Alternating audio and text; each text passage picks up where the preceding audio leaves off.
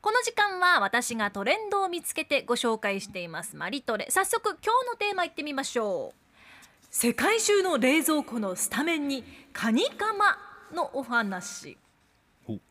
カニカマは昨年で誕生から50周年迎えたんだそうですうわそうなんだ。そうだから沖縄の本土復帰と同じ年ですよねなるっほどてなるとねそうですねほうほうほうそれぐらい歴史があるんですって石川県の株式会社杉尾が世界で初めてカニカマを開発しました研研究を重ねて今や世界中の人たちが食べる食品に成長を遂げているんです、そっか石川県の会社なんですね。う。そう日本のカニカマとうん世界のカニカマ比べると面白いところがあるんですよ気になる。売り場をよく見てみるといろんな大きさ形状があって使う料理によってこう変えるとより美味しくなるんだそうですね、えー生活誌の LDK という特集からいろいろピックアップを見てみましたまずロングスティック太巻き用の具材に使うちょっと固めのロングスティックっていうものとか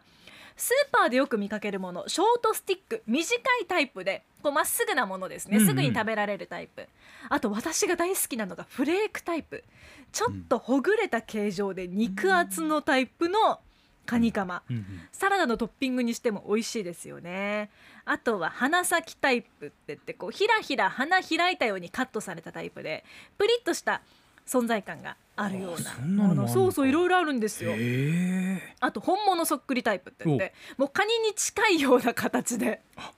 売られてるようなものもあったりあと極太タイプっていうのも私は見たことないんですけど、あるんだそうですようん鎌田アナ稲垣さんカニカマ結構食べますか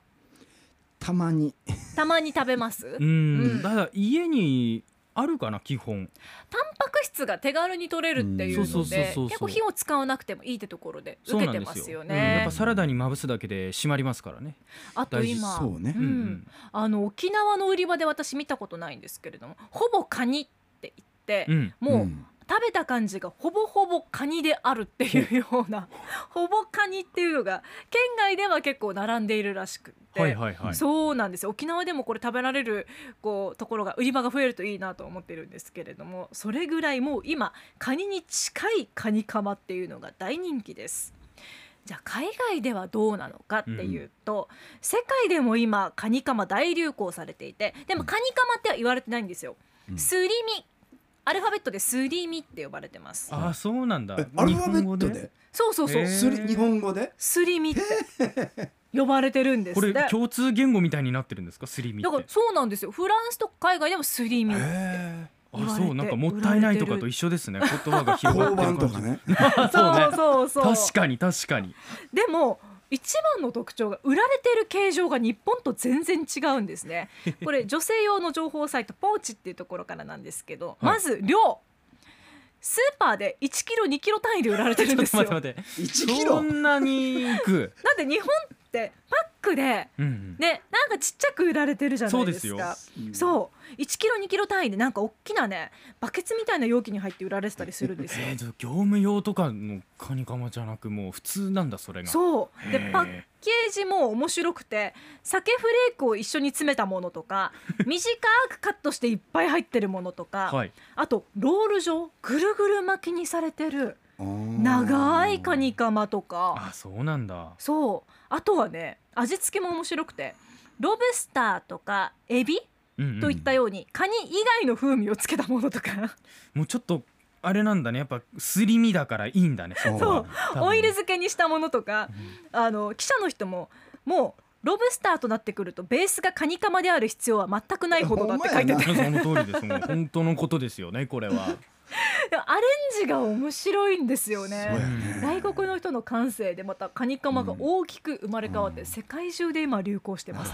ちょっと食べてみたくなりません？うんそうねちょっとなんだろう興味関心の行き先としてはカリフォルニアロールとかに似てる感じですよねあー日本で確かに生まれ確て向こうでちょっと発展するみたいなところで言うとね、大きくアレンジされてね。そうそうでもなんか違うものがほぼ入ってますみたいな、う。うんん、感覚ですよで海外でなぜこれだけ広がってるかっていうと健康志向はもちろんそうなんですけれども、うんうん手軽な形で魚を食べられるっていう点では、とっても扱いやすい点が非常に受けているとうんいうことなんですよそっかね。そっかそうなんですあアンツバさんありがとうございますフランスがカニカマ消費量1位じゃなかったってそうフランスで結構消費の量が、すごいそんな知識があるんだ多アンツバさんはありが とうアンツバさん、えーあとねさすらいのサウナーキーちゃんさんはいカニカマお酒と昆布で締めるっていう食べ方があって、うんうんあれやると本当にカニですよっていうち ょあそっと私個人的には、う、うんうんあのお湯にくぐらせて柔らかくして食べはいて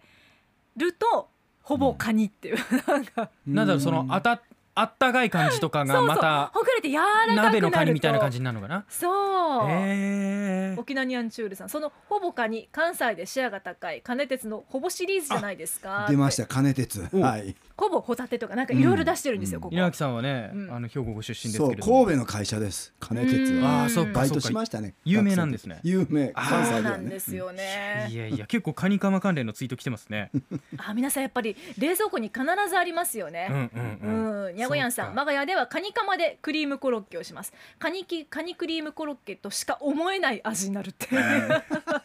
そっか。 へえゆりほぼカニクリームコロッケってことかそうなんでしょ うね。